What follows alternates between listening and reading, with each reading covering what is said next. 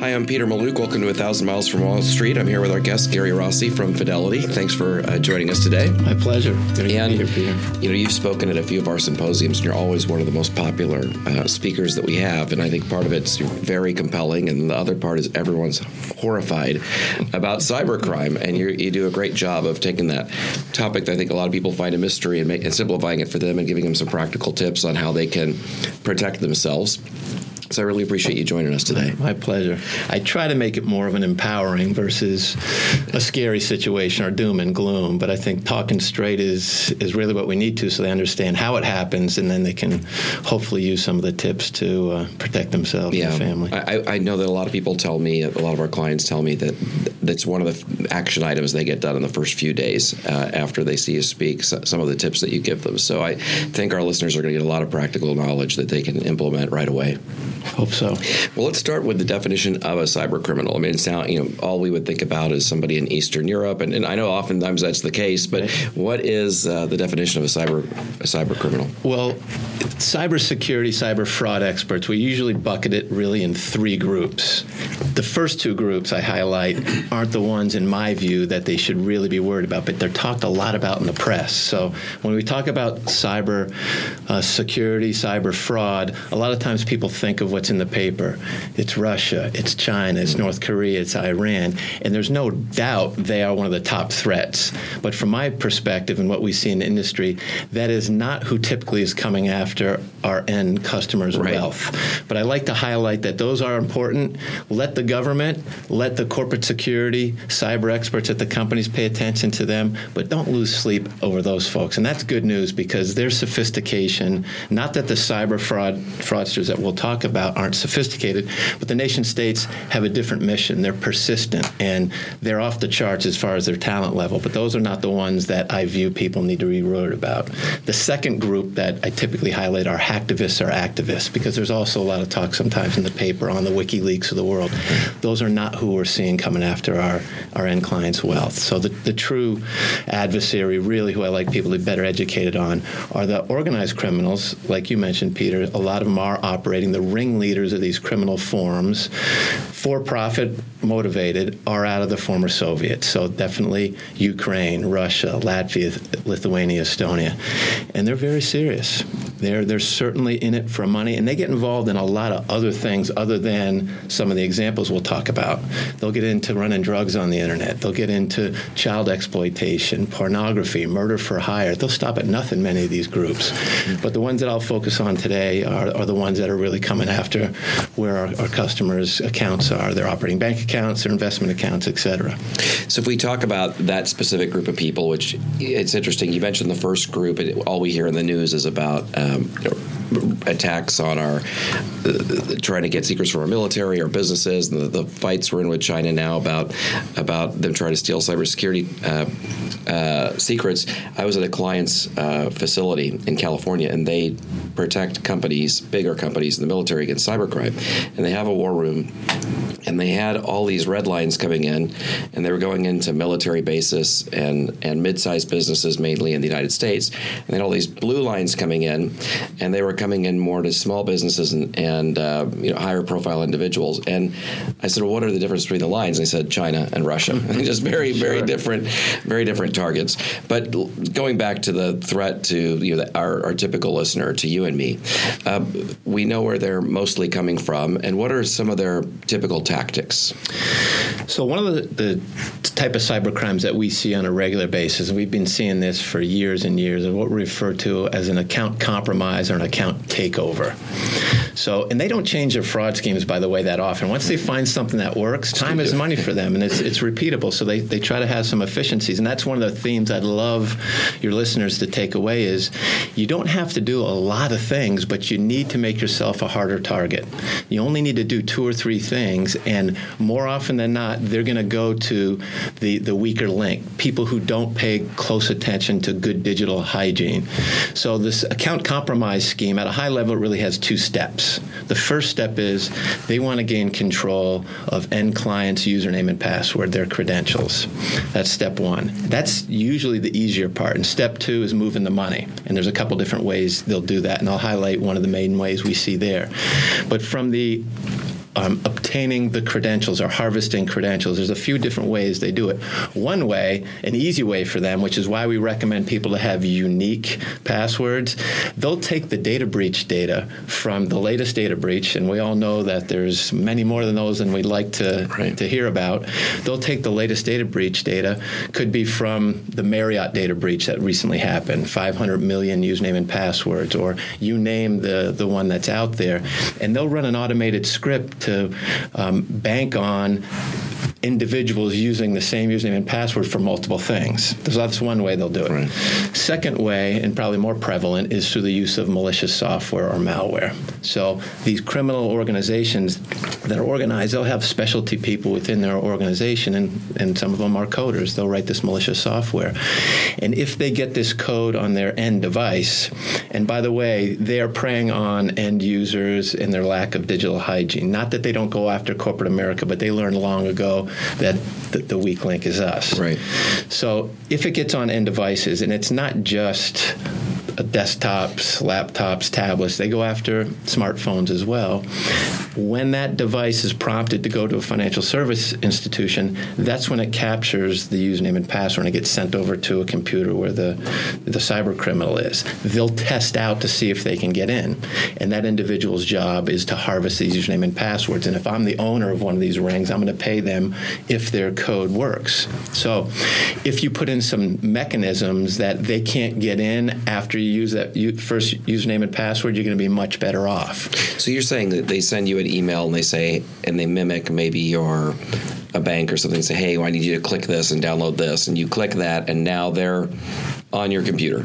Correct. That's one of the ways. So there's there's two ways that we typically talk about. One is the wide net or indiscriminate targeting. Mm. That's where they don't know the, the specific name of the victim or their wealth, and they'll cast the wide net. So your example would be a phishing email. So yeah. it'll be a trusted source. Mm. They'll sign up for those services oftentimes to see how that company interacts, they'll mirror that communication, but then they'll they'll put in click on this link to update a software, click on this link to provide a particular piece of personal data. So one theme to put in the bucket of good digital hygiene is don't click on links if you don't have to. Right. Don't automatically trust a particular email or a website. So web surfing is another way. They'll they'll lure people to go to a particular website.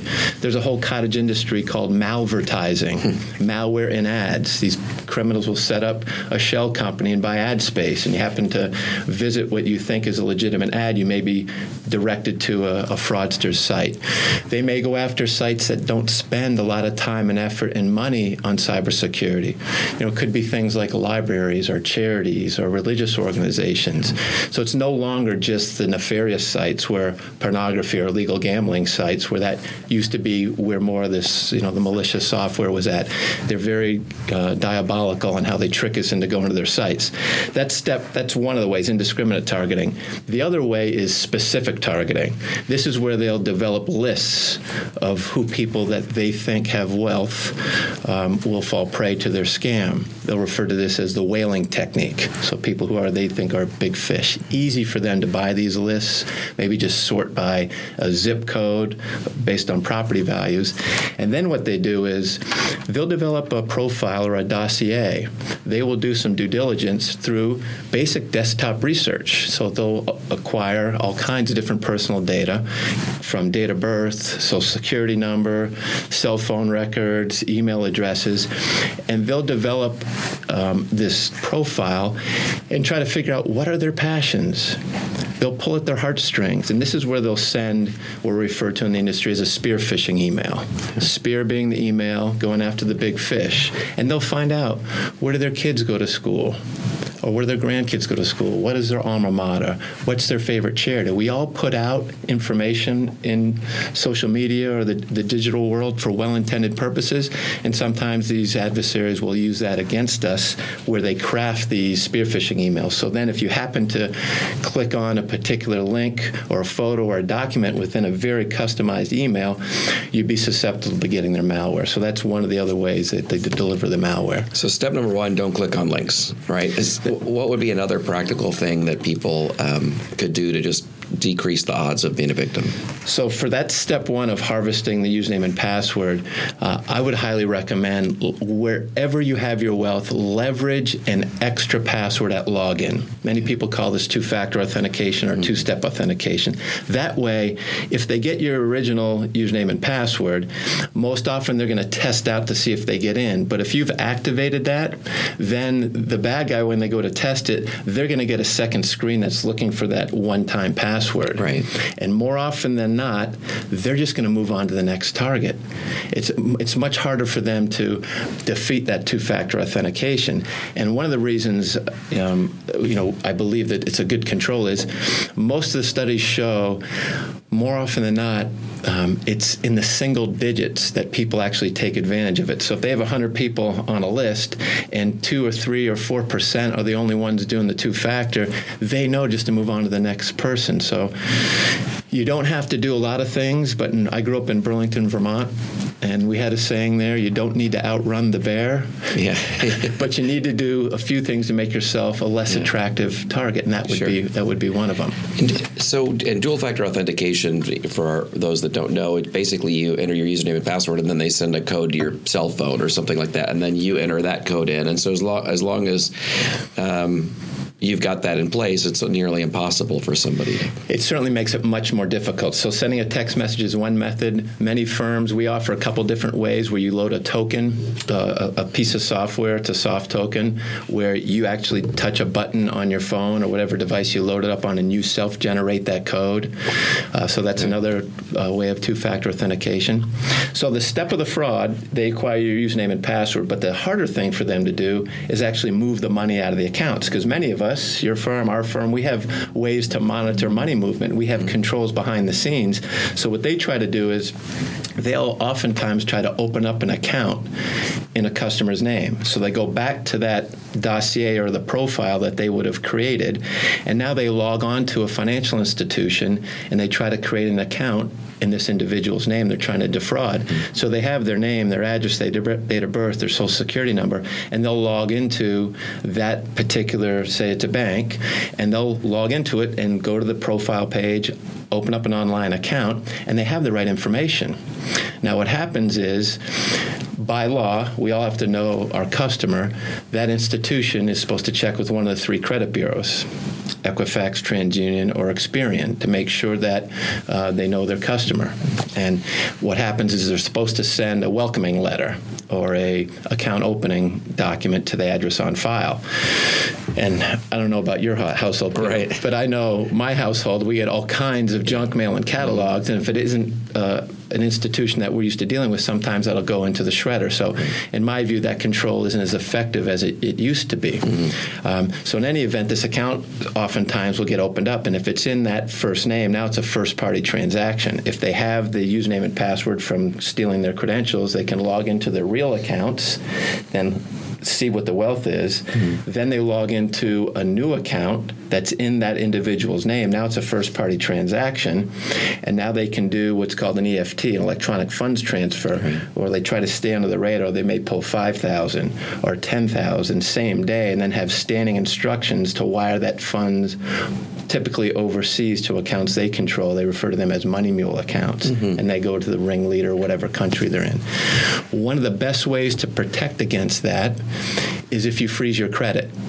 That way, that would significantly hamper a fraudster opening up an account in your name because that institution has to check with one of the three credit bureaus. So if, as the bad guy's trying to operate as them online, that institution that they're opening the account has to check with Equifax, TransUnion, or Experian. If you've frozen your credit, that significantly reduces the risk from it, from it, them being able to do that because they're not going to have the PIN to unlock that account. Right. So that'd be the second thing. What do you think of password programs? And those are becoming more and more popular. I'm a fan of password managers, but I'm a fan of ones that you use their security properly. So, two factor authentication. I would Right. never use a password manager unless I leverage an extra password at login because if the if the adversary can see that you oh, have a Oh, yeah. password manager, that's the keys of the kingdom. So I would I would pick one that has highly rated security and leverage the two factor authentication. But that's an excellent way to be able to store and generate unique passwords because the scenario I described earlier, they refer to that as credential stuffing. If if you're using the same username and password for multiple things, um, that's a problem. So if you have a password manager, you can leverage that to help just you make sure it's got the dual factor authentication as part of it. What, how do you feel about? I, I saw you speak a couple times about using just a completely separate computer for financial institutions. Can you speak to that a little bit? Sure. So the the third thing that I, I usually talk about, definitely two factor in my view, is the first thing to do. Freeze the credit. If you want to create a scenario that reduces the risk of getting malware, and the two ways that um, that I mentioned before, that they attempt to get this credential stealing malware is through the use of email, so phishing email, spear phishing email, and through web surfing. What I do, what my wife and I do, is we have a dedicated device. So when we're logging into the accounts we care about, where our wealth is, we break out a separate device and we don't do the two things that would expose us the most to malware. With that device, we never email with it, ever, full stop, and we never web surf with it, ever, full stop. We use a different device to conduct our email business. We do use a different device to surf the web, shop Amazon, check social media. So as long as you connect this device to a network that you control, so say it's your home network that you have some level of, of password protection or a, a router that you've you've set up um, that network, or you use your company's network that has a, a level of security, or use your data plan uh, to log in with that dedicated device, you'd be much better off where you're not exposing yourself to um, to the malware I described. And there's other nasty malware out there as well. So I like to have some confidence that the device I'm using to log into my financial accounts is best protected. I think that's a great tip. There's there's one other common scheme that we're seeing, if you don't mind No, please. highlighting. This is what we refer to as the business email compromise or the email account compromise. So this is where the fraudsters take over someone's email. And one of the more common ways that they do that is they bank on many of us using the same username and password for our email that we do for other accounts. And many of us have set up our email years and years ago when you probably don't remember what username and password we used. Right. So if you happen to unfortunately use the same one that you did where there was a data breach, they're very successful in getting into folks' uh, email. And if they can read your email, it creates a whole swath of fraud opportunities for them. So, from a personal level, many of us will correspond with, say, a real estate broker or a car dealership or whatever the business transaction or with an advisor. And if that the fraudster can read here's a business transaction that's happening. Then they'll wait to the very end where there's going to be a disbursement of funds. They'll log into that individual's email and send instructions to whoever say it's an escrow agent or an attorney say please wire the funds to this account that i just set up. And they have some level of exigent circumstances. These type of frauds are into the billions and the fbi and, and others are doing a very good job in my view of of um, tracking down folks. So that's another area that i would um, encourage people a to use a unique password username and password for the email and many email providers now are offering two-factor authentication. So for example if you have a gmail account google happens to use something called a, um, a google authenticator where you can hit a button and you get a six-digit one-time code to log into your email and it's a much better way to protect your email That's great. Those are great tips. You talked about how when they're really focused on somebody, they'll try to gather information and approach them, and that makes me think of social media. Do you have any tips? I mean, so many people are on Facebook and LinkedIn and Twitter and Instagram. Do you have any tips for how to not overshare and protect yourself? Sure. So, f- from my standpoint, we, we refer to this as someone's digital footprint. So, what I like people to think about are, are two things when we talk about your digital footprint. One is awareness. So, what you and I or, or everyone puts out on social media for well intended purposes, just know that that could be used against you from a bad guy when they're profiling you. So, understand what you're putting out there on, say, Facebook or LinkedIn or even company bios, leverage the security settings. Many of these um, systems have good security set settings that you could use, say, a two factor to log in, or not show your friends or your likes on Facebook to the free world because they'll mine data to do that. So I'm not saying don't use social media, but just use it with your eyes open, leverage the security settings. And equally important, in my view, is have consistency. So if I'm the bad guy and I'm targeting someone, I don't just draw a circle around that one individual. I draw it around their entire orbit their spouse, their partner, their kids, their grandkids.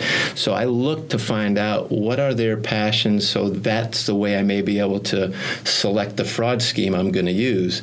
So I think it's helpful for families to do what we refer to as a digital footprint analysis. So you could see how your entire family looks like online.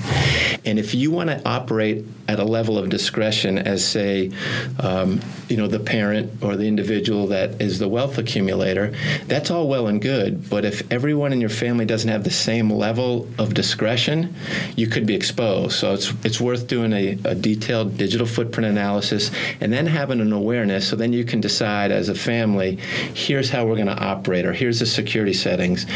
So that's uh, more of an awareness and a consistency standpoint. We talk to our clients about not everyone's super sophisticated uh, cyber criminal. I mean, if they know you're out of town because on social media you're sharing and you're going, I can't wait to come back next Sunday. And I mean, it's not that hard to figure out you're not in your house, and sure. and, and, someone can uh, take advantage of you uh, the old school way. How do you suggest we talk to our families about about cyber security? Well, I think a lot of it has to do with understanding where you have your wealth 1st mm-hmm. and make sure you're leveraging the security settings that are offered to you because many of us have a lot of good education tools on our website and many corporations like ours do a number of things to protect behind the scenes but there's things that proactively you can do as individuals and as in families. So some of it is at login uh, make sure you use that extra password. Some of it is to leverage alerts. Virtually all of us have some level of alert functionality where you can get an email or a text um, alerting you to what could be potential suspicious activity some of the things we talked about on the digital footprint is understanding um, advertising vacation plans by posting photos when you're on vacation. I think it's nice. I love my family to take photos on vacation, mm. but turning off the location services right. on your on right. your photo apps is probably a good idea mm-hmm. because some people it's not that hard to understand that there's metadata underneath those photos and someone can check the properties out and then mm-hmm. they may know the latitude and longitude and the date and time of those photos or even an out of office email message advertising you're out of the country for a, a couple weeks is you want to just be aware of, of what you're doing there so for me it's more of an awareness standpoint and taking advantage of things. So you can do a couple things proactively to protect yourself and then leverage what's available to you on what's important to the bad guys. What's important to the bad guys are the financial accounts, our social media accounts, um, our emails, your phones. It's helpful to take control of understanding what security settings on, on your phone that you can have. So it's more about protecting your data and understanding what's out there. You don't have to do a hundred things, but if you do just a couple, two or three things to make yourself a harder target, you'll be better off. Yeah, it sounds like just following the three or four of the tips you gave reduce your odds of being a victim by about 90 plus percent just by making it a little harder, let them move on to the next person. Exactly. So if we, our listeners wanted to learn more, what, what resources could we point them to? I think particularly corporate websites. We have a security center on ours, and we have a lot of data that, that we put out there. So I would leverage where you have your wealth and, and, and make sure that you understand what's at your fingertips. If you have something happen to yourselves, I would report it, deal with your advisors directly. If you have something happen from a standpoint where you see something as suspicious, let people know and, and make sure you report it. I wouldn't hesitate taking the opportunity to work with law enforcement. There's many websites out there as well. The Federal Trade Commission does a, a nice job of putting out information. There's an Identity Theft Assistance Center that's out there. So I think there's many things that are at fingertips to provide helpful information and awareness. All right. If you would just sum up the, the couple things uh, our folks should do in the next 24 hours to make themselves more secure, how, how would you knock those out? I would have this concept of good cyber hygiene and a number of things to go in that bucket. Without question, leverage an extra password at login. So, two factor authentication, particularly where your wealth is. I would try to secure your email accounts as well. I like people to freeze their credit that way, and not just you as an individual, but your partner, your spouse, your, your kids. That will um, significantly hamper someone open up accounts in your name. Leveraging a, a separate device, I think, is a, a smart way to uh, protect yourself from exposing yourself to malware. But the other good digital hygiene tips I would recommend is don't click on links, as you mentioned, Peter, if you don't have to. I would keep your systems updated. So, your operating system, whatever that is, keep it updated. Antivirus and spyware protection, I think, is helpful, but make sure you keep that updated as well. I'm not a huge fan of using public Wi Fi, particularly. Most of us have hotspots and data plans. I would leverage that where you can. Okay. Um, well, that's a fantastic advice. I think that a lot of people have action items now, and uh, as always, you do a really amazing job giving really practical, valuable information to uh, folks. In this case, our listeners really appreciate you coming out here today. Thank today. you, Peter. Thanks for having me. This commentary is provided for general information purposes only and should not be construed as investment, tax, or legal advice. Past performance of any market results is no assurance of future performance. The information contained herein has been obtained from sources deemed to be reliable but is not guaranteed.